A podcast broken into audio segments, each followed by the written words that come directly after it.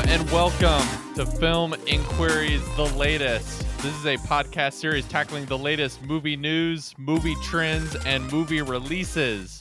I'm your host, Jesse Nussman.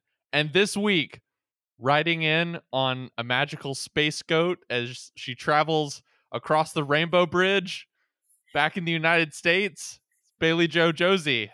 Hello. Yes, I would scream like the goats, but I would immediately start laughing, just as I did in the theater.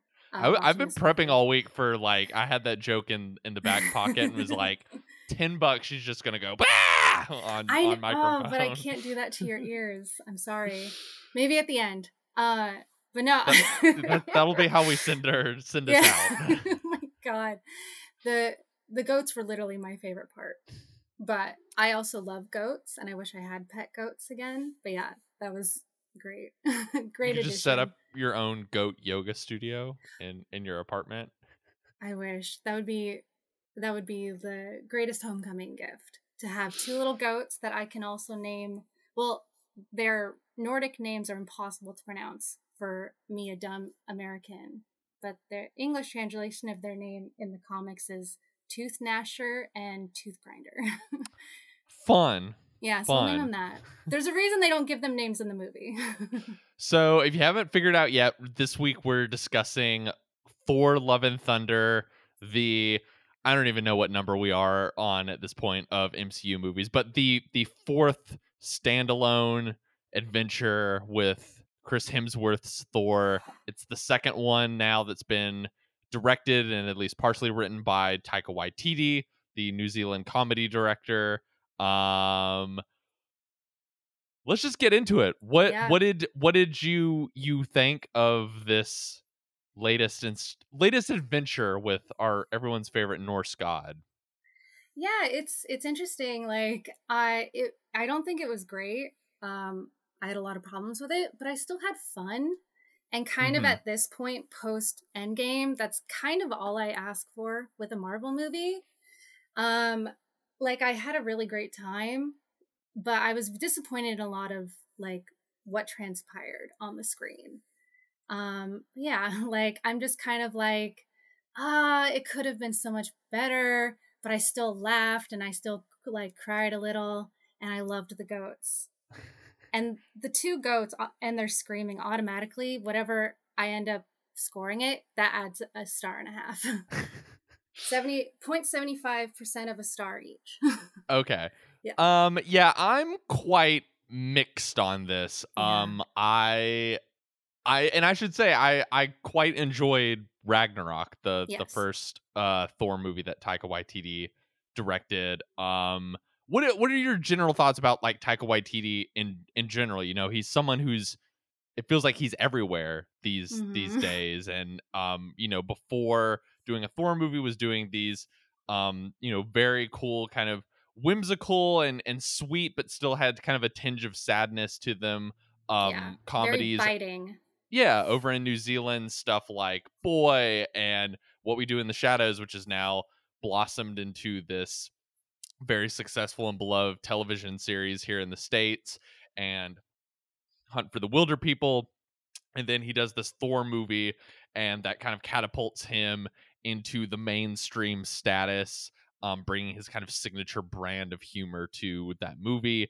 And from there does Jojo Rabbit, a movie I'm not particularly fond of, but wins him an Oscar, and now is involved in producing all these various projects. Like, you know, I'm sure he's a producer on the What We Do in the Shadows show. He's a producer on other series like um Reservation Dogs, and what's what's the pirate one, the H B O Max, Our Flag uh, meets, Means Our Death, Flag is that what it's death, called? Yeah. Yeah, and he's doing, like, vocal performances in movies like Lightyear. He's directing episodes of The Mandalorian. So he's he's just someone who's kind of, like, since directing a Thor movie, is now kind of s- spread all across the culture, and yeah. is has his finger in sort of, like, a variety of different mediums at this point. Can't forget that he was the original rat catcher in the Suicide Squad. Oh. Yeah. Oh, yeah. Forgot about that. Because he yeah. dies of a heroin overdose. Yes. Yeah, he's literally everywhere. Um, I, I'm a very big fan of his. Um, I, I think the first thing I watched was Hunt for the Wilderpeople. Mm-hmm. And then, um, it was either that or What We Do in the Shadows, but like very, very big fan. And he does another one called, uh, I think it's Shark and Eagle. Yeah, that's the one I've not seen, which I believe is his, his very first feature. Yeah, it's like, it's very early. And I remember reading reviews of that and being very intrigued and putting it on my watch list for, I guess now fifteen years and never getting the chance to see it. But um, I really enjoy all his work. And I've, I, I did just watch Jojo Rabbit for the first time and I enjoyed it. Okay. Um, yeah. And I, I'm a little, I'm a little, I'm very interested in why other people don't like it, but he has a very, very uh, cool perspective on filmmaking and comedy mm-hmm. that I really enjoy. So I'm really perplexed by where, what went wrong with Thor four, you know? Yeah. So I think probably I'm going to try and do my best to kind of summarize the plot for this movie. I, as, as I was watching it, I was not confused except for maybe one bit that we'll get into later, but, um, feel free to jump in and correct me because I feel like, as with all Marvel stuff at this point, it's kind of like a word salad of tons of context and stuff at this point, yeah. And is like, if you haven't seen this, this, this, and this, you might not understand what I'm talking about. So essentially, since the events of Avengers Endgame, Thor has been traveling the universe with the Guardians of the Galaxy, who we sadly only get in a very brief kind of opening sequence, um, sort of aimless, searching for purpose in the universe, and then him and his rock sidekick Korg, who's also voiced by Taika Waititi, are called back to New Asgard, the which which is now like a touristy magical Nordic fishing village somewhere in Scandinavia, and, and is Valkyrie ruled, is king, right, is ruled by Tessa Thompson's character from the previous Thor movie, Valkyrie, and Thor has been summoned back there because of Christian Bale's character in this movie, who is the villain named Gore the God Butcher, who is on a one-man uh, reign of terror. He is out to rid the universe of all gods. And simultaneously, as all that is happening, Natalie Portman's character, who we haven't seen really since the no. second Thor movie. I mean, I guess she had like a very brief small like blink and you miss her appearance in Endgame, um but played kind of Chris Hemsworth's love interest in the first two Thor movies. She is now being brought back to the series, and is you know what I'm just gonna say spoilers, because I don't know. We're again, this is the kind of thing of like, I don't know what constitutes a spoiler for people, so if you don't if you want to know nothing about this movie, yeah I think, turn it off. I I think the cancer thing has not been in any of the marketing. Nope, so but there I, it is. I, I I think it's fair to say that it's this is a spoiler full zone. Yes. Uh, yeah, she's got stage four cancer. They don't yes. say what kind, but I don't think they really need to. No. Um. So she is dying of cancer and is uh gets a magical calling to New Asgard, and part of that calling has to deal with Thor's former hammer that he is like shattered in pieces. Yeah, and yes, I'm not going to be able to pronounce a lot of this Nordic stuff. I, I just got to say that ahead of time. And so she's able to reconstruct that ha- hammer, and the power of Thor flows through her, and she becomes uh, a character from the comics called Mighty Thor, which is essentially a female version of Thor. And her, Thor, and Tessa Thompson's character Valkyrie, along with Korg, head out across the the universe to to stop uh Christian Bale's character from eliminating all the the gods. Yeah. Did did, did I do a good job at, yeah, at summarizing that? Okay. Yeah. Okay. uh I there's a lot that goes on in between, but yeah, that's basically it. And there's like kidnapping. Right. And... there's some children that are kidnapped, some little like magical god children. Yeah. Um you know, there's a, a brief interlude where they go to a a kind of god ga- a god conference Yeah. And Russell Crowe appears as Zeus, who um I Loved thought him the, as Zeus. I thought the funniest comparison was David Sims at The Atlantic described him as a horny Greek diner owner, um, which I thought so was Zeus. Very appropriate. Yes. Zeus, like, yeah. Yes. This is the guy that owns like the the kind of like dilapidated Greek diner in your neighborhood that, you know, no one really knows what's in the falafel, but it's yeah. been there for years. Zeus um, will turn into whatever being he needs to to seduce any woman, which fun in the in the newer Wonder Woman comics, he seduces mm-hmm. uh he turns into a truck driver to seduce to seduce this one woman. So he'll do anything to take a crack at it. So maybe this is a time to now kind of dive into sort of what works and what doesn't work in this. I think my biggest problem with this movie is may- maybe a good comparison. Some after after I went to the press screening, I had a lot of people texting me with just like saw, I guess, on my Letterboxd or my Instagram that I went to the press screening and mm-hmm. were just like, "How was it? How was it?" And the quickest explanation I think I gave was sort of, it feels like off of the commercial success of Thor Ragnarok and how beloved that movie was, um, Disney and Marvel essentially just gave Taika Waititi a a looser leash and and basically we're just like, have at it, do more that what you just did but more. And so this is a movie that is, it's wackier, it's goofier, it is more jam-packed with jokes like mile a minute than even Thor Ragnarok was. And it is taking even broader swings in terms of tone. But it, it, in a way, it is sort of like more, but in more in a way that is kind of like messier and feels Very like the movie messy. Is kind of flying by the seat of its pants the whole time. And I would not know, I, I would not say, I didn't fully dislike this movie. There are certainly bits of it that I thought were very funny. And then there were It's it's not quite cons- as consistent, I think, as the previous Taika Waititi Thor, both in kind of the humor, what I was getting out of, like, some stuff's very funny, some stuff really does not land, and there are a lot of reoccurring jokes here, so jokes that do not land the first time often come back around for, like, second or third uh, bite at the apple. Um, but even, I think, kind of, like, tonally and as like a feat of construction and storytelling, this even feels really ramshackled together compared to the previous Thor movie that Taika Waititi made. Oh yeah, for sure. Like, I mean, like I I'm big into comic books and stuff, and Gore, the God mm. Butcher, is a huge character, like a huge villain. Um, and like I mean, I could go into it, but uh, I don't know, I'm gonna bore you. But like, it is. It's a much it darker character in uh, in the the com- like I had a couple of friends who are really into Marvel comics that like when that was announced as the villain, they were like, "That's interesting because that's a yeah. very very like insanely dark character in the comics." Yeah, and he's he's honestly pretty revolutionary because yeah, he wants to murder all the gods, and I really I did like the opening because it is very mm-hmm. much like almost. almost like the comic, except, you know, it's a son instead of a daughter.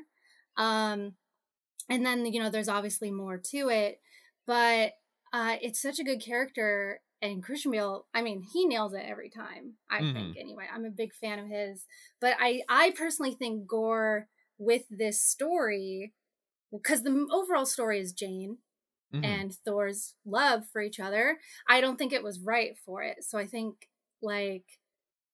Uh, I think it they should have used a different villain, just because like in the comics, Gore, what happens with Gore is that, you know, he's defeated, but his ideals um, continue on and they cause Thor to become unworthy. He loses Mjolnir and his arm, and then Jane becomes Mighty Thor in the comics. It's literally like, this leads to this leads to this, which I don't think they can do in the movie, but I don't think they should have, if they're not going to go with that, they shouldn't have intertwined it as much as they did for this. Like, because I think the strongest ca- part is the love story. Interesting. I, yeah, I, I think Portman and Hemsworth have good chemistry. And, and I'm with you. I, I enjoyed the Bale performance quite a bit, even though it feels like he is sort of beamed in from a totally different movie. It is what you expect of a Christian Bale performance, in that it is insanely dedicated, serious method acting, uh, Christian Bale.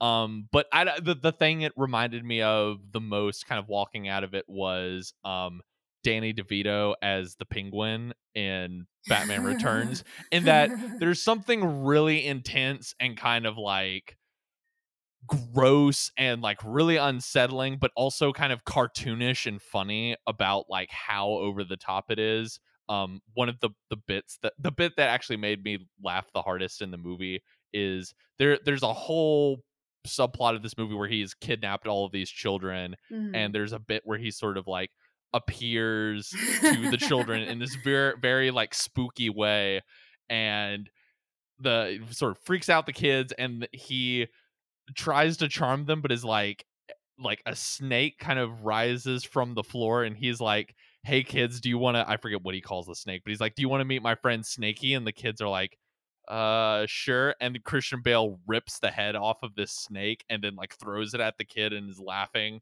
and the kids are freaking out, and it's it's it's like the same kind of like slight meanness but sort of humor of like a dad that puts on like a way too scary Halloween mask and go down goes downstairs yeah. and like jumps out of a closet in front of his kids. Like it it I enjoyed how insanely committed he was to this like kind of cartoonish villain, and and there being this sort of match between, there's something kind of goofy and kind of absurd about his character, but the utter seriousness and and willing to kind of be scary and a few yeah. like like way more sinister than most Marvel movies are are allowed to be, I feel like, um was was something I he's probably the thing that I enjoyed the most um watching the movie, if that makes sense. Yeah, like he he did a great job, and it was it was very interesting, but it's almost like it's such a serious character. mm. Um and the Thor movies, like before Ragnarok, was like, oh, it's too serious, it's not like entertaining enough. And so it's like, all right, well, so we got to make Gore, you know, this kind of like almost like a sinister clown type, um right and I I feel like that's not the correct way to go about with that story, because mm-hmm. a big thing that made Ragnarok so great was the underlying colonialism of Asgard, which I just rewatched all the Thor movies. That is there. Like, you know, someone calls out Odin or in some type of way of like, you know, being a murderer, you know, doing this, this, and that. And I was, what's great about Gore's whole thing is literally like, you know, kill your gods. And it's like, oh, that'll be so cool. But it's like, I feel like, I guess that's too much for Disney. And I feel like that really hobbles what could have been. And that, and what's interesting, what you said earlier, is like, I feel like this is the least Wait- Taika Waititi movie he's made. It's definitely his worst movie he's directed. And it's like, compared to all his other movies that have very good direction, very good writing, it's like, it's almost like, what is this like Frankenstein of like, of like, a, what is it? A Dall-E? What is that A I thing people, everyone's doing? Where, oh, is it the, is it the, the like the, exhibits where you go in there? There's like the Van Gogh one or something. Is that what you're talking about? Where you go and it's like no, plastered no. on the wall or something? No, it's like an A I meme thing where you put oh, in yes, whatever. I know what you're talking about. And then it makes an A I makes it. It's called a Dall-E, like okay, like a yeah. Wall-E, but a Dall-E. And I feel like it's like a Dall-E movie of a Waititi, like, you know, uh, vehicle. Like I, I feel like it's like his least Waititi movie, Waititi, Waititi movie. And yeah, it's weird because uh, I've the only thing that I recognized in the film that's him is just the humor. And I feel like mm-hmm. everything else is kind of gone. Um, because like, yeah, he, he does have a very interesting perspective as a filmmaker. Yeah, I think the hu- his his signature humor is definitely there. I, I think maybe this is a time to tie in. You were asked, curious about my feelings on Jojo Rabbit. Mm. I think the biggest sort of flaw of this movie to me is it's it's kind of taking these wild shifts in tone, and maybe this is something we can kind of bridge to. As as much as I enjoyed Bale's performance, the movie is also trying to add this kind of like tragic bookend to his character. The movie actually doesn't open with Thor. It opens with, as you said, this sort of tragic backstory to Gore, where his daughter dies and he meets their god, and the god is like this Monty Python character that's just very dismissive of him. Yeah. And Monty Python is very, very yes. accurate.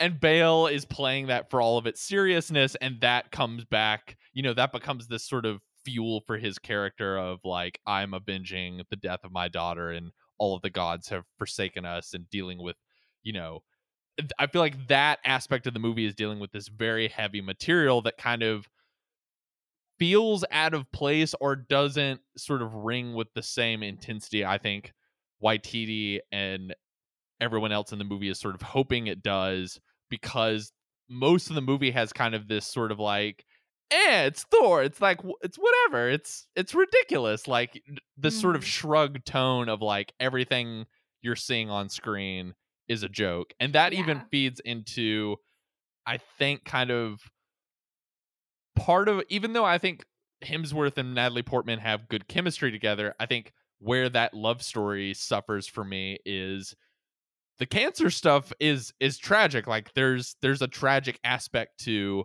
which makes it better though. The best love stories are tragic. Right. But then like it feels like even her having this this cancer illness and be, and dying essentially for most of the movie, um and you know, we should say, we gave a spoiler warning, she does Jane Foster dies at the end of the movie, um which, side note, I know I'm getting a little distracted. The one part of this movie I'm confused by is we get some exposition that the she's drawn to the hammer because Thor made a promise to the hammer to protect her if she was in danger, but then also the hammer is like accelerating her cancer diagnosis, so it's doing the opposite. So yeah, the well the thing okay um you this know is where Odin, I need a comic Odin's, explainer Odin's dead Odin's yes. dead, and he was the All-Father. he he was the one who imbued power into Mjolnir. He took Thor's power away from him. Thor kind of has that power now. Um, I like, uh, so him saying to Mjolnir, like, you know, protect her, that's basically kind of him casting a spell into Mjolnir. Mjolnir. Mm-hmm. And, um, and so be- I think because of that, because of his love for her, that draws her to Mjolnir. But also, like, she... she like searched it out too. Mm-hmm. She like looked into it, and then um it's kind of like all one of some, you know, the funny thing was like Stormbreaker, his axe, being a little jealous of him wanting Mjolnir back. Right. There's this whole repeating joke of like that. the the axe that Thor currently has is jealous because Thor like wants Mjolnir it, it, back. It's almost like that's his current girlfriend, and he's like longing for the ex-girlfriend, which is the hammer that now Natalie Portman's character has. Yeah, my friend hated that part. I'm like, why? That's so funny, and it's fun, and like it adds kind of more to like Mjolnir as a character, and just kind of like there that part of Thor's story has always been there, because he loses his ability to wield his hammer. He's like, oh, I don't want Captain America to be able to wield it. And then it's like a, a total um, one eighty when he's like, I knew he could wield it, and you can use the small one. That's like one thing I didn't like about Endgame. But then the whole thing of Ragnarok was like, he he's just like um, Kurt Russell in Big Big Trouble in Little China. He lost his truck. He lost his hammer. Like, mm-hmm. that's literally what Taika Waititi said in every interview about it, was about losing his hammer. Now he's someone else has his hammer, um and I I really dug that. And then what's interesting is in the comics, Mjolnir is the only thing keeping Jane alive. That's part of why she becomes mighty, continues being Mighty Thor. Um, so I thought that was interesting. I can't explain that except like plot mm-hmm. device. Yeah. um. But I guess they're they were trying to tie in thematically, like the Necro Sword and Mjolnir just kind of like these weapons kind of taking something from you, especially, I guess, because Gore and um, Natalie Portman, Jane Foster, aren't are originally mortals, you know? Mm-hmm. I, that's what, like, my guess is just based off my comic book knowledge. But, yeah, like, it, and that's kind of my problem with a lot of the M C U movies is, like, a lot of it you really kind of have to know shit. Yeah. and, Increasingly. yeah, and, like, that's so much work. And not everyone is interested in that. Like, I remember being pissed about Age of Ultron because mm-hmm. of that. Because there was so much. Like, I had to explain so much shit to my friend I saw it with. And it's like, this isn't fun for either of us. that's that's kind of the peak of these movies, like, getting crushed under the, like, that movie needs to, like, tie into, like, four movies that came before it, but also set up four movies that that are going to come after it. And... being it's basically just like nothing but connective tissue and stuff like that. Um yeah but but yeah I think getting back to having sent you on a tangent to explain to me of like how the hammer stuff works, like there's spo- the even the cancer stuff with Natalie Portman, it it it feels like it's lacking a certain weight and seriousness because the movie is just in this sort of shrug joke mode, if that makes sense. You know, the the movie wants to have like this tragic love story. It wants there to be this tragedy in Gore's character, but that kind of gets lost in a movie that has like screaming jokes and like Russell Crowe is Fat Zeus making jokes about orgies and stuff like that. You know, you know, like And it's it's kind of similar to why Jojo Rabbit doesn't really work for me, of just sort of like Taika's um, sort of whimsical, sweet, but but silly tone to his comedies, not really fitting with like wanting with the just the whole idea of doing a Nazi satire, and something about that movie feeling toothless, and something to me about when that movie does swing into seriousness. It's sort of, it feels odd, or it doesn't fully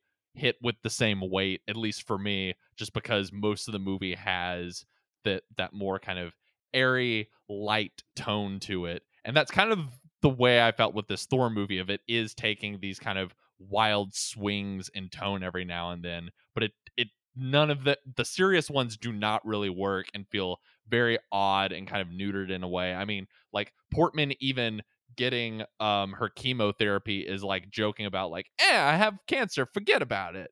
And I was just like, what? Like, that's a terrible thing for someone to go through. Like, I don't need this to be like an agonizing Oscar drama, but like it feeling like the weight of that and the importance of that on the story getting lost amid the kind of like piles of jokes and this attitude the movie just sort of has of like, yeah, isn't Thor kind of silly and dumb, and like this, this everything in here is just a joke, and we all know it's a joke, and are just gonna kind of like say whatever to it.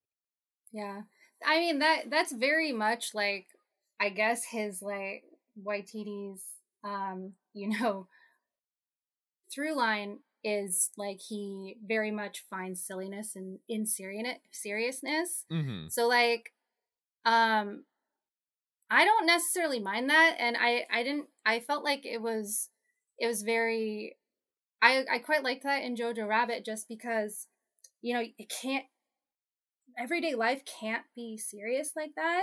Mm-hmm. Um and I also like I tr- I kind of I guess I trust him to pull that off. But I do I so I totally believe that in Jojo Rabbit, and like I feel like, you know, it's the thing of like sadness in laughter, um and that is like, you know, I cancer runs in my family, and kind of like I totally bought uh Jane kind of kind of making light of it, just because like for a lot of people that's the only way you can kind of deal with it. So I totally bought all that, like um and I and I feel like uh I feel like it was nice, because she clearly was dying and mm-hmm. like in pain, and she just wanted to be able to keep going on. And I thought that was great with her character from what we saw in the first two movies, because she's a very brave person, like truly. Like, I was like, oh, wow, I, I hadn't seen the movies, like, you know, in ten years. And I was really surprised with how I misjudged her character. So, like, I feel like, um, I feel like it, for me, it worked in the movie. And I especially loved her trying to come up with a catchphrase. Oh, see, that was one of the jokes that did not work for me whenever really? that was coming. Yeah, that that was that was among like the the goat the goats. That was a thing that I found like really funny, like the first couple times it happens, and then afterwards it was just like, oh, get the goats out of here. Um, you know, but uh and and I did think like the the the ex-girlfriend stuff with the hammers and the axes, like that was a reoccurring joke I thought was funny every time it came up. But the Jane Foster trying to learn her catchphrases, that was one that, at least personally for me, did was just like, ugh, every time it that joke came up on screen. I thought it was like, I guess maybe just because I did just watch the other movies, mm-hmm. it was very delightful cringe to me, because her character is kind of like dorky like that yes. around Thor, and it to me to me it was very delightful because. Mm-hmm. She's Natalie Portman and she's beautiful and she's so talented, but she, like, in this universe, she's like a workaholic science nerd mm-hmm. who is suddenly like, she's running, running uh, over Thor, this beautiful god with her truck all the time. And um, I totally bought it. Uh, I I can definitely, I feel like if I wasn't in that headspace of like really appreciating her character before, I would have also found it like grating, but it was just cringe enough. I was like, oh, that's cute. So one thing that I definitely, another thing that kind of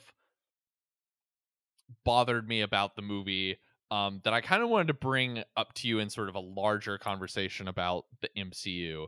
Mm-hmm. Um, I think outside of one sequence, you know, that there's sort of one kind of, I don't, I wouldn't go far as to say like oversell as like visually dazzling sequence, but that there's one sequence kind of in the middle of the movie where they follow Gore to this moon and mm. do battle with these like shadow monsters on the moon, and the movie turns black and white there mm. and has all these kind of contrasting shadows and almost looks like Sin City a little bit. And they're fighting these almost kind of like stop motion looking monsters that Gore is summoning out of the, the shadows on the moon. But outside of that one sequence, that's kind of the one clear, like th- there's at least like a distinct visual choice that's being made here.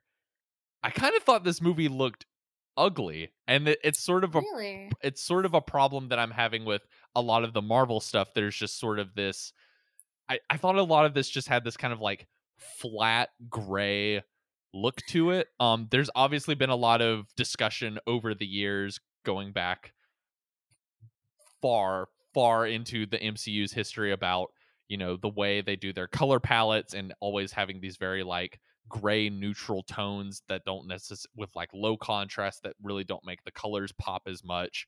Um but I I don't know. I'm getting this feeling, especially in the la- this last phase of Marvel movies and adding the shows into it, like it feels the M C U is being a little kind of like strained a little bit. And there's something of just sort of the visual flatness of how a lot of these movies look, um, as well as like I thought a lot of the effects looked really bad. Um, and there's been pieces written in recent years. I was kind of just reading one that I randomly saw on Twitter before we hopped on that was basically talking about like Reddit boards of people who work in the effects yes. industry, and talking about how, you know, there's just Reddit boards filled with these people ranting about how yeah, like Marvel too. is like the worst to work w- or the the most stressful to work with because of the insane time constraints yeah. on these movies and how much work is needing to be done, and often needing multiple different versions of something because they're going to be changing things up until like the last minute going in.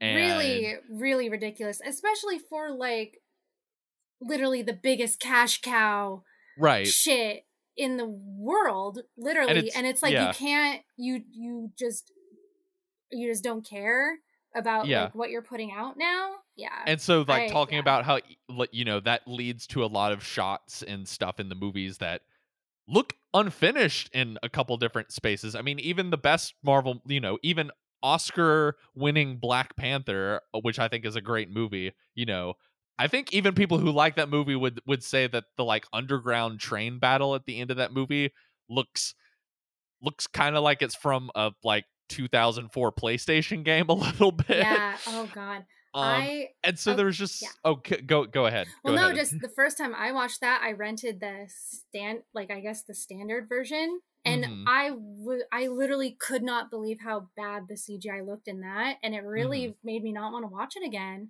because yeah. it just looked so weird. I'm glad I did in like a better resolution because yeah. you know it is really great, but that was so distracting to me. Yeah, and yeah, like um, I mean.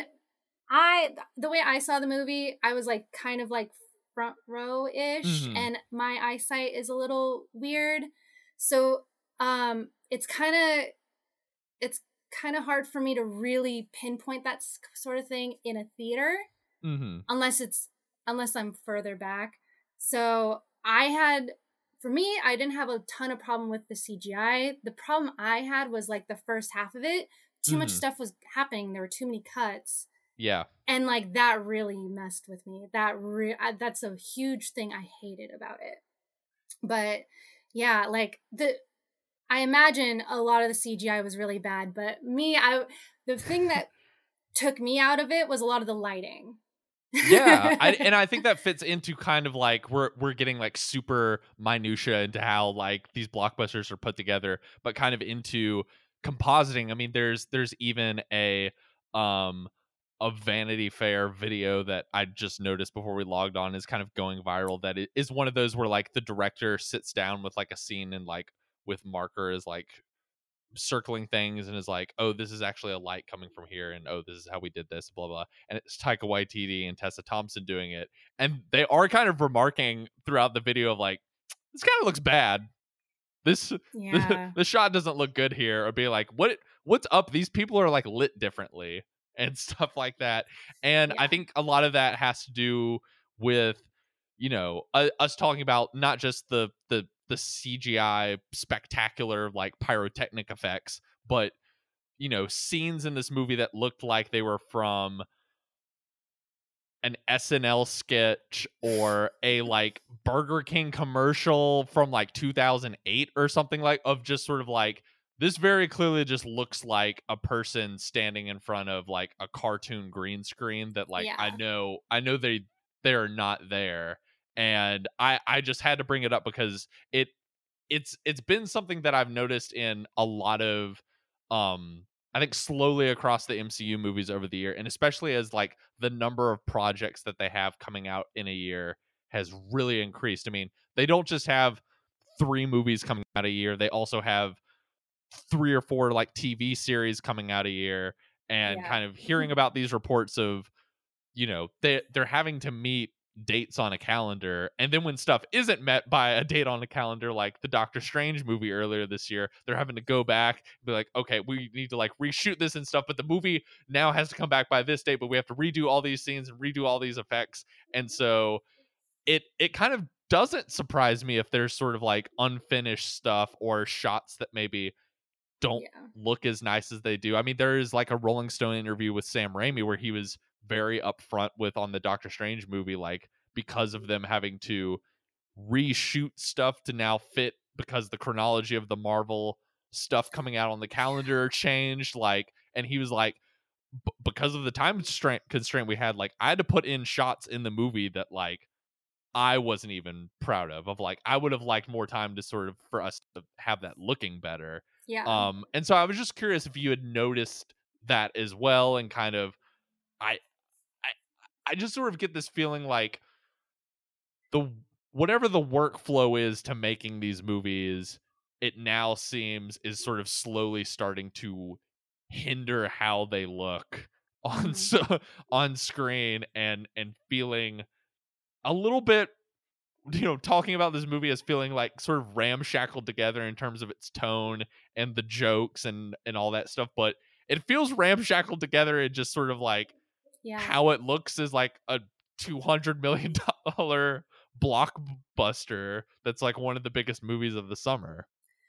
Yeah, I, I feel like a lot of that could possibly be because of COVID.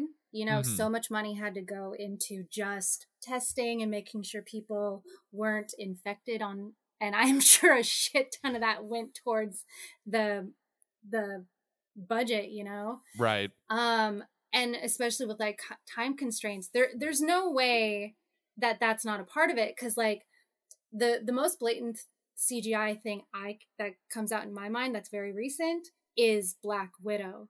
The shit in that oh, was yeah. un like unbelievable. And like yeah. I I'm kind of of the mind of like, it unless the C G I is so blatantly bad that you mm-hmm. have no anyone can notice it, I'm gonna kind of hand wave that just because like um it's not, no matter what, it's not going to be exact, and it's right. not there's there's only so much you can only make it look so realistic, and I feel like very few movies can even do that. And I feel like with COVID and then, like you said, everything ramping up, more and more things coming out, I feel like that's just kind of how it's going to be. What I cannot, what I cannot excuse is the lighting. Yeah. And like the fact that it's so obvious that you see a green screen because all the lighting and the, and like the mise en scène and cinematography right. is the, the lighting of the of people that. Doesn't necessarily match the yeah. lighting on what's behind them. I can like I can kind of forgive bad C G I if at least, you know, it makes sense mm-hmm. within the frame. Um, but w- with this particular movie, I didn't necessarily notice that just because of the way I saw it. Sorry. It's okay. You like, had a better experience than than I did of of of seeing it and being like, what what is what is happening? Someone someone needs to get Kevin Feige on the phone because yeah. this of of just being like, this looks even worse than the Doctor Strange movie, and so, which then like I remember there was just like scenes in that where, you know, a lot of the like less Sam Raimi-ish scenes yeah. were sort of looked rough, or like there was a whole sequence in Moon Knight, um, that show where like it was Oscar Isaac on like a boat going through like the yeah. the after the afterworld, um, with like a C G I hippo, and it looked like something from like the early two thousands in terms well, the, of like the quality of it, and I was just like, "What?" The hippo what? Looked great, but everything around it didn't work. Yeah, yeah, yeah. I, I, I imagine there's a lot of factors, and um, for for me, it's kind of, for me personally, it's kind of like it's a it's a little like, well, of course, it's going to be a little bad, just because. I mean, you know, Lord of the Rings is like. So it's like S tier, God tier mm-hmm. in terms of C G I. But twenty, twenty years later, there are some parts where I'm just like, uh-uh, this don't work, baby. Mm-hmm. But they, he did just do the four K, right? Of yeah, it. and and and I and guess having, that does help. Yeah, yeah, and having rewatched those pretty recently, like, you know, there's a big difference between like those and kind of the Hobbit movies, which are so green screen and so C G I heavy, and like, you know, he's he's using the computer generated effects as sort of like one tool in his, or sort of one color in his sort of paint. I'm getting my art- artistic metaphors. One tool in his toolbox, essentially. Yeah, I'm like, you know, you he's also using a lot of like makeup and practical effects and models and even just sort of filmmaking techniques as simple as like, you know, we actually have the Hobbit actors standing like ten feet behind the other people, but the way we have it framed, it looks like they're exactly like yeah. neck and neck. And then when we just lay the audio tracks over it, it seems no different. But that's just sort of like understanding kind of the visual language of film and, yeah. and framing and stuff like that. Um, but yeah, I mean, I, I, I, I just wonder if at, at a certain point we just get to like, why why do these why do these movies look bad? And, yeah. and th- this was the, it's it's been recently that I've been sort of noticing it more and more with this most recent uh wave of of Marvel projects. Yeah, I, I, I didn't necessarily have a problem with, like, you know, the look of the movie or the color palettes and stuff. Um, I I had a I had a much bigger issue with, like, a lot of the editing. Mm-hmm. Um, because, you know, uh, the where I was seated in the theater, I it was hard for me to even just find something to focus on because so much was happening. And, like, I, I think that's probably because, like, that was dictated by the whole Korg, for some fucking reason, doing a recap of Thor's life when we already know oh. Thor. That could have yeah. been gone. The only time that it, really worked for me is when they were like, well, here's here's what happened with him and Jane's relationship. Like, that's yeah. actually my favorite that, part of the movie. I thought the funniest great. part of the movie. But yeah, I, I agree with you when it sort of opens and it's like, eh, let's, you remember Thor. Well, no. Did you not see the other three? Well, now we have to, like, d- do three yeah. different scenes to, like, re-explain to you who Thor is. And, and that just being another moment of, like, we really are so deep in the weeds of the M C U of we need, like, massive backstory exposition dumps Which in each we, of these movies. We don't. Like, all we needed to know was he's he's with the Guardians now. He's no longer fat, mm-hmm. and he misses Jane. He yeah. and he need and the whole thing of he, you know, he needs love. Like, all the quick shots of him, like, kissing different, like, women. I didn't need that because, like, I barely even it barely registered to me. It happened so fast, and it that really annoyed me, which is also really fucking annoying because I just watched, you know, Everything Everywhere All at Once, which is very mm. fast. Yes. Brilliant editing. And it's like, I can, I can uh, visually understand this very easily. I could not with this movie, at least in the first part. And, like, be, and it's because of just the way it's constructed, because the stupid recap. Unbelievable. I could have done without that. But, like you said, the, the one part you said that was great. That was great. Yeah. So, do you maybe want to talk about end credit sequences, which maybe for, for people hunting for Thor content is all they're really interested in us recapping? The the end credits? Yeah.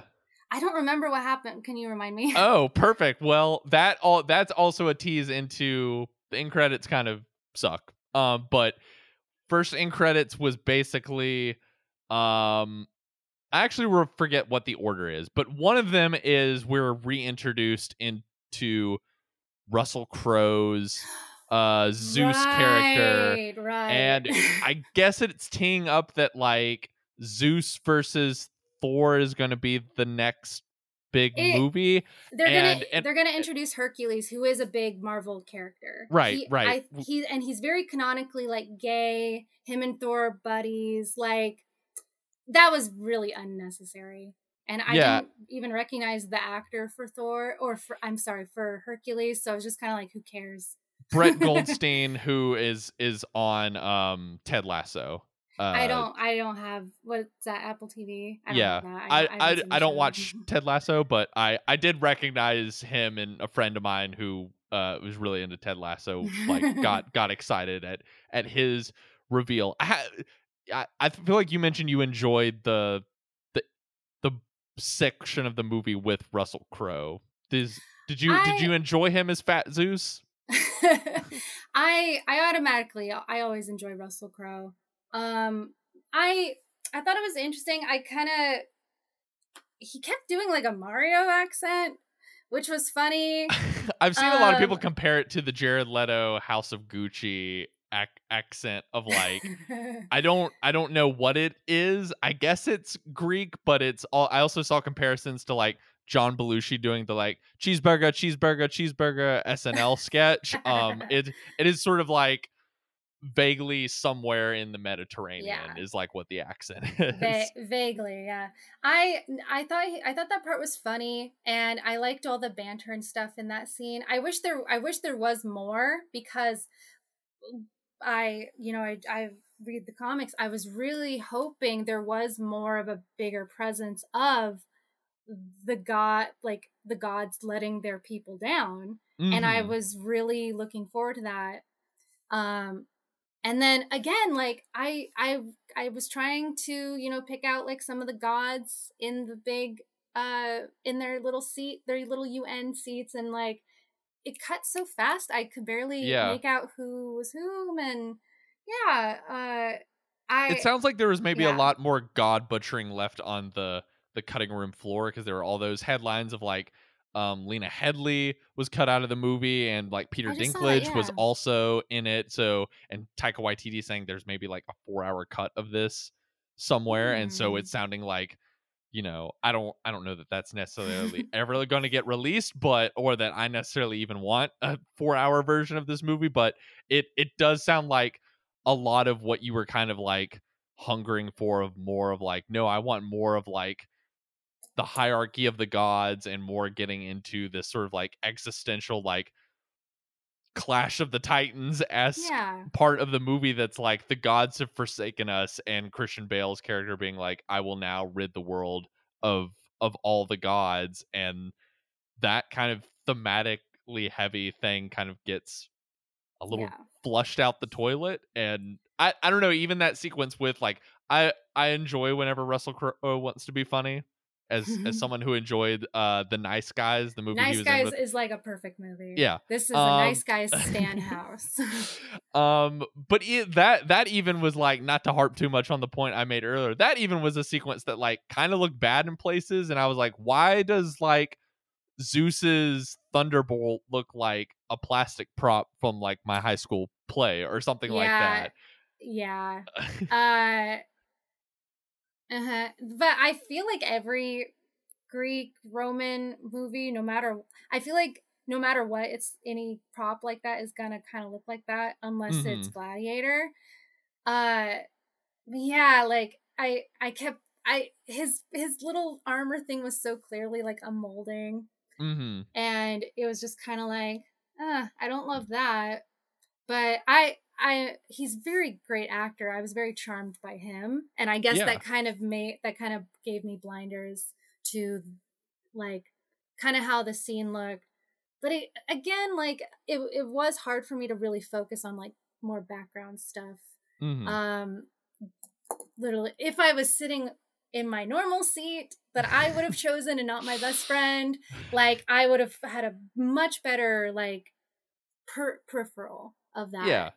But, um, yeah, it, I did laugh, you know, his little, like, yeah. tutu, not tutu, his little tennis skirt thing. And now kind of looking back, I'm like, oh, that's a little, like, cheap humor. Like, why did I find that funny? Yeah, you know? it, it feels like a scene that's maybe going on, like, a little longer than it, it needs did, to be. Um, for sure. But, but it, he certainly is very funny in it. Um, there was definitely a lot of, like, raised eyebrows a bit at the reoccurring joke of like I'm not inviting you to the orgy that that, that happens in it, which which was sort of like I, I don't necessarily want to be the like pearl clutching church lady on on the podcast about like this content shouldn't be in a movie, but but that was just like an unusually kind of like dirty joke for a Marvel movie that I think like the the press screening audience I was with like kind of chuckled at it at first, and then like when it kept coming back to like Russell Crowe just like really wants to get to an orgy, people were just like,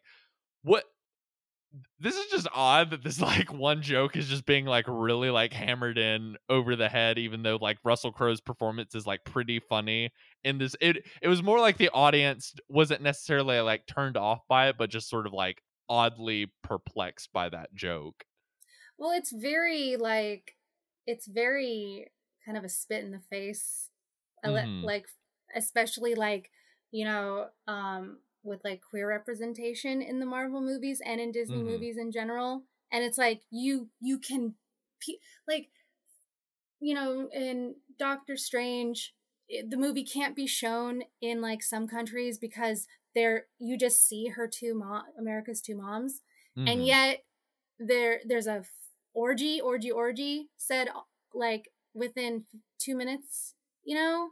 Yeah. And it's and it's very it's very ridiculous, and it it's it kind of reminds me of like the whole thing of, oh, you can't uh you can't sexualize kids, you can't te- kids can't know that they're um kids can't know that they're gay at such a young age, and at the same time sexualize their straight kids, like, oh, he's a lady killer kind of thing. Yeah. Oh, look who has a little girlfriend. It's like, it's okay to sexualize kids and kid things if it's straight, but mm-hmm.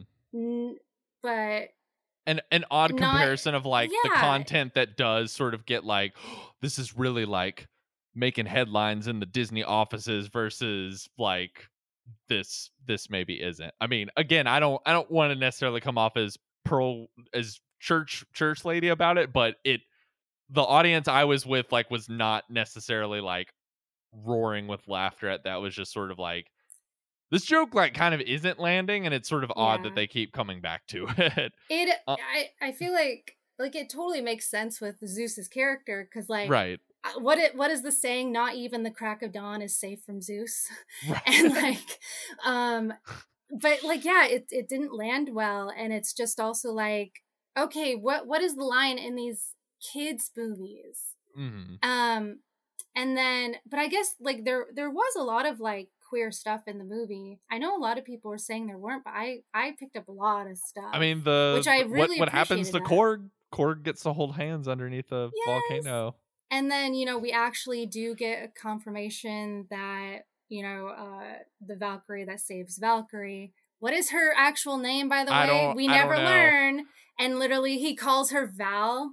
And then and then did did you catch the whole thing with Heimdall's son?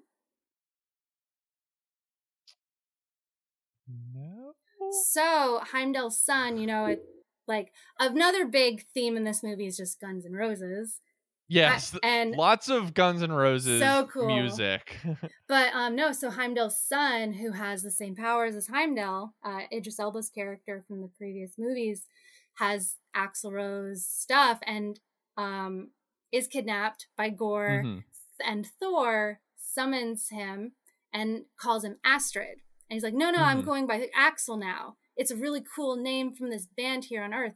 No, you have a strong Viking name. You're Astrid. And then later, you know, Thor does call him Axel. The thing mm-hmm. is, though, Astrid is a gir- is traditionally a girl's name. Huh. So, and and it's like, oh, okay. So what is that saying? And then at the end, where just even the topic of someone saying, no, call me by this name, and then this other person pushing back on it, and then calling them by the new name. That is very, very, you know, in the vein of like what happens to like trans kids and stuff and trans people. Mm. And it's like, and then the fact that it goes from a girl's name to a boy's name, well, kind of a boy's name. Axel's a part of a car. And Axl Rose is just a pseudonym for a rock star, and it is literally like, what is it? An anagram of oral sex. So, mm-hmm. but like, uh, that was very like, whoa. And it, I feel like it was sneaky enough that like probably the big people at Disney didn't catch that. But to me, yeah. it's very clearly like something there that's not straight or cis. And I was very happy about that. So the last post-credit scene, I guess, is oh, more yes. of a, a shawarma um, post-credit scene. It's but one that did kind of annoy me. It's essentially Jane Foster. After we have oh, tragically yeah. seen her die, she arrives at the gates of Valhalla and is greeted by Idris Elba's character, who died in the previous movie. And I... I don't know, it, it just sort of like rubbed me a little the wrong way of like, all right, this movie can't even, you already haven't really been able to land with me this sort of like tragic death at the end of your movie. And now you don't even have the gumption of being like, we can't let the audience go more than ten minutes without reminding them like, it's okay, everyone. She's she's dead, but she's not really dead. Like, look, Natalie Portman, she's smiling, she's with Idris Elba. And and it just sort of being this thing of like, I don't know. I know this is a con, but like, you don't pull the card of like, have the tragic ending and then in the end credits be like, but surprise, everything is peaches and cream at at the end of like that. That just sort of seems to me to be a little like condescend, like low faith of your audience, if that makes sense. That's so interesting because I mean, like Valhalla is like you know, the Viking version of heaven, like she's mm-hmm. dead. I don't I don't think yeah. anyone would be like, she's not dead. But I, I took it as, you know, she died because of, she was, the only way you can get into Valhalla is when you die in battle. She didn't mm-hmm. die fighting gore. She died in a battle with cancer. Mm-hmm. So I took that as like very sweet, um, and a really, really nice, just a, just a really nice thing because, yeah, like cancer is a bitch and it literally is a battle, you know, against yeah. like your body's literally like killing itself in so many ways. So uh, I, I very, I, you know, Like, like I said, like cancer runs in my family. I really appreciated that. Like, that's my yeah. perspective on it. But, so, but, but, but, but, I will say, I did uh-huh. just watch The Northmen, also, and they do have a Valkyrie leading yeah. someone to Valhalla, and I was like, why couldn't you do it like that? Why couldn't you do yeah. actually a cool thing? But then Why again, can't the Valkyries a winged horse are all gone. Rider up there? Yeah. Like I, I love the I love the sentiment of it, but also like of some of the Viking knowledge I know is like, wait, how can you get to Valhalla if you don't have a Valkyrie to lead you there when all the Valkyrie are dead? Except the one Valkyrie who apparently her name is Valkyrie. Yeah. yeah. Mar- yeah. Marvel's gonna call you for uh, consulting on They should on, on the next they- Movie. They need they need to call me for consulting on comic books and uh, these Jurassic World, and all of Hollywood needs to call me to consult on uh, horse stuff because I was I was so mad watching stupid Chris Pratt try and rope a stupid dinosaur. It wouldn't have worked, and I would have told him that, and then their movie would have been perfect. We just need to put the dinosaurs away for a while. I think I think that's that's, that's where I'm landing with those movies. Um, before we wrap up, do you have a, kind of any final Thor thoughts? Um, final M C U thoughts? Um, are you with me that this movie actually should have been called Thor, spelled T H O, the number four? No, God, no. this this is not this is not Fast and the Furious. It's not. It's just not. Okay. um, but um, overall, I I don't think it was a I don't think it was a great movie. I like I think it was passable, and I think that's okay. You know, I, I yeah. like I I see a lot of like the all of this stuff about you know the you know Scorsese saying that Marvel we, movies leave the movies, man alone. Like, well, I see him saying like it's not cinema, and it's like, yeah, he he is like the cinema god. Like, he has a very valid opinion on that. And then, and it's like obviously it's like not great high art. You know, Black Panther, you know, possibly could be, but uh, I think it's completely okay for superhero movies to just be fun. Mm-hmm. And like most of them are bad. What's there's nothing wrong with this one being bad. So I don't I don't really see a lot of use of suddenly people calling like superhero movie fans stupid for pushing back on what Scorsese said. Like, I think he was right, but I don't think it's fair to then vilify superhero fans because not I, I, it's like the most popular genre of the last, what, two, like decade? Two Every, decades, pretty yeah, much, like, yeah. Basically, the majority of people are superhero fans in some way, and it's silly to think that it's, like, niche, and then, like, vilify people who like it. Yeah, so the, I was kind of annoyed by that, and it's like, it, it's okay for the fucking Marvel movie to be bad. Yes. But I also, I really like campy bad movies. So like, I'm mm-hmm. definitely going to rewatch this. And I want to also just because like, just to try to wrap my head around the beginning. But like, it was bad, but it was fun. And I think that's okay. Like, because it's fucking Marvel movies. They're not great movies. They're just popcorn movies. Yeah, that's my two cents. Yeah, it's probably like a, what, three out of five star movie for me of like, is is not, th- this is not the bottom tier of, of Marvel movie, but this this is, um, I, I don't know. I, I, I think I said it best earlier of just sort of saying like, I'm mixed on it. I'm I'm very mixed on it. There's parts of it that are funny and and sort of delightfully silly. Um, there are other parts of it that kind of hit hit with a thud or are trying to make swings into dramatic territory um, that I don't really think work. And, you know, I loved the goats. The goats made it for me because uh, I love goats, and I just every time, every fucking time they screamed, I laughed like an idiot. And uh, I I would give it probably like two and a half, three stars, yeah. But um, one and a half of that is because of the goats. That's fair. Yeah. Uh, well, Bailey Jo, thank you for, for joining again this week. And thank you for um, teaching me about Viking mythology. Oh, no. Which maybe would have been helpful on the on the Northmen episode when I was just like, I don't know, Vikings seem like nutty yeah. people. All right, before we wrap things up today, wanted to take a minute to reflect on some tragic news from this past week. Uh, we lost two great actors. Uh, most notably, we lost actor James Caan. Uh, gosh, one of the one of the legends of kind of nineteen seventies cinema. I mean, kind of was in that sort of bridge between kind of old Hollywood and the new Hollywood of the nineteen seventies.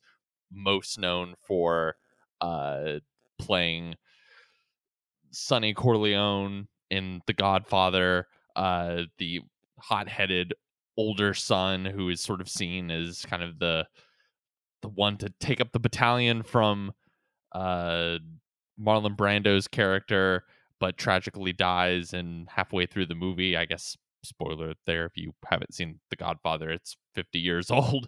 But James Caan is just someone who has... I, I, I just always think of him as someone who has this like incredible presence and incredible magnetism to him, um and just this incredible gravitas, but also there is something gentle under the surface. You know, he he is represents this sort of like working class American guy um who, you know, on the outside seems a little rough around the edges, but you know, you chisel down underneath there and there's there's often some some some pain there, some wound. Look back at any of his movies from the seventies and eighties. I mean, arguably one of the most handsome men who has ever been in American movies. Um, I, obviously, The Godfather is kind of the I I think the signature role for him. I mean, even I I saw so many pieces and so many um posts with people reflecting on his career, talking about how even though he's only in kind of the first half of that movie, his presence kind of still looms over not just that movie, but kind of the whole trilogy um, in general. And his his loss is, is so notable and so tragic. You know, I just remember kind of watching that that movie for the first time when uh, I was a teenager, and, you know, you have this this great cast. And I mean, one of the kind of like great trick of that movie really is kind of like P- Pacino is not the most kind of like, you know, charismatic person in that that cast, and that ends up being who sort of succeeds in this family crime dynasty. And, you know, you fire that movie up for the first time and it's really Caan who like leaps off the screen and has such this charisma and is so like strikingly handsome and is tough and is able to kind of like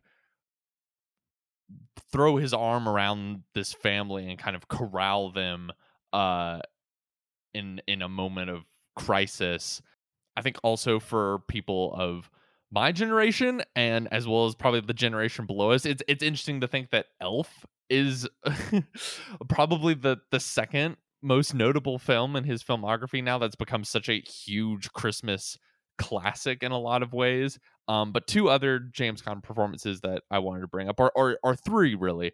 Um, something that was really strange and surreal was reading the news, and the night p- prior I had rewatched Misery, which is a nineteen ninety movie based off the Stephen King bestseller about uh, an author who Caan plays who uh, gets in a car accident and becomes temporarily paralyzed, but is is taken in and held hostage by a crazed fan played by Kathy Bates. And it's just like a really efficient, lean, kind of like under two hour contained thriller, essentially, um, where Khan is is basically, I mean, it, it moves so much of the movie is just two-hander between him and Kathy Bates, and Kathy Bates obviously won an Oscar for her performance, and that's e- easily, I, I I think, her most iconic role.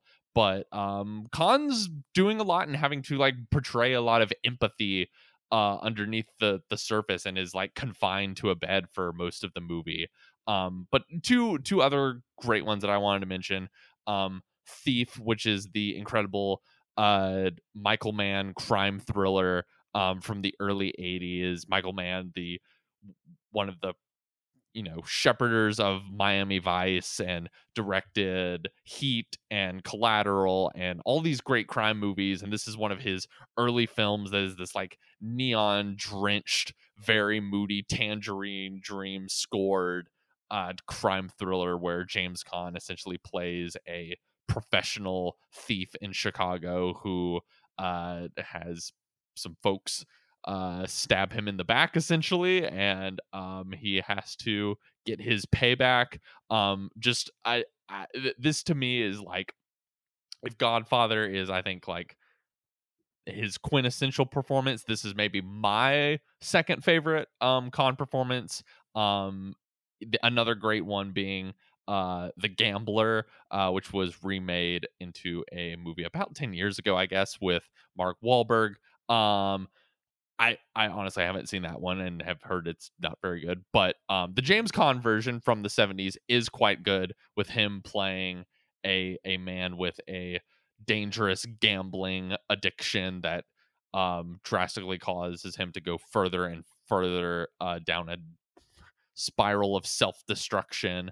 Um so just at someone who was a really unique presence in the movies and was such a like integral part of so many great iconic classic movies, and worked with so many iconic ca- actors and so many iconic directors, um and we'll we'll we'll be missed. Um and then you know uh, over the weekend we lost um Tony Sirico from The Sopranos, who played Paulie Walnuts, kind of one of the more comedic and fun actors of that show. Um, I'm, of course, a huge fan of The Sopranos. If you haven't listened back to uh, the episode Real Juan Belogan and I did when the uh, Sopranos prequel movie came out, and we talked all about how how much we both adored that show. So really just tragic news that this past week, especially on top of losing Ray Liotta a few months back and Philip Baker Hall, and just all, all of these kind of great actors who, if not were weren't were always the stars in movies, were sort of these like incredible side memorable side characters who could really just like take hold of a scene, or that you always just sort of instinctively knew you were in great hands whenever one of them was uh, was in a movie or in a T V show. So just wanted to take a few moments before we wrapped up to kind of uh, stay tuned in the coming weeks. Uh, we'll be discussing things like The Gray Man, the Netflix blockbuster spy movie starring Ryan Gosling and Chris Evans, as well as Jordan Peele's new, I guess, alien invasion thriller, Nope. Um, so stay tuned to those and even more as we dig through the summer months and gradually make our way to the fall.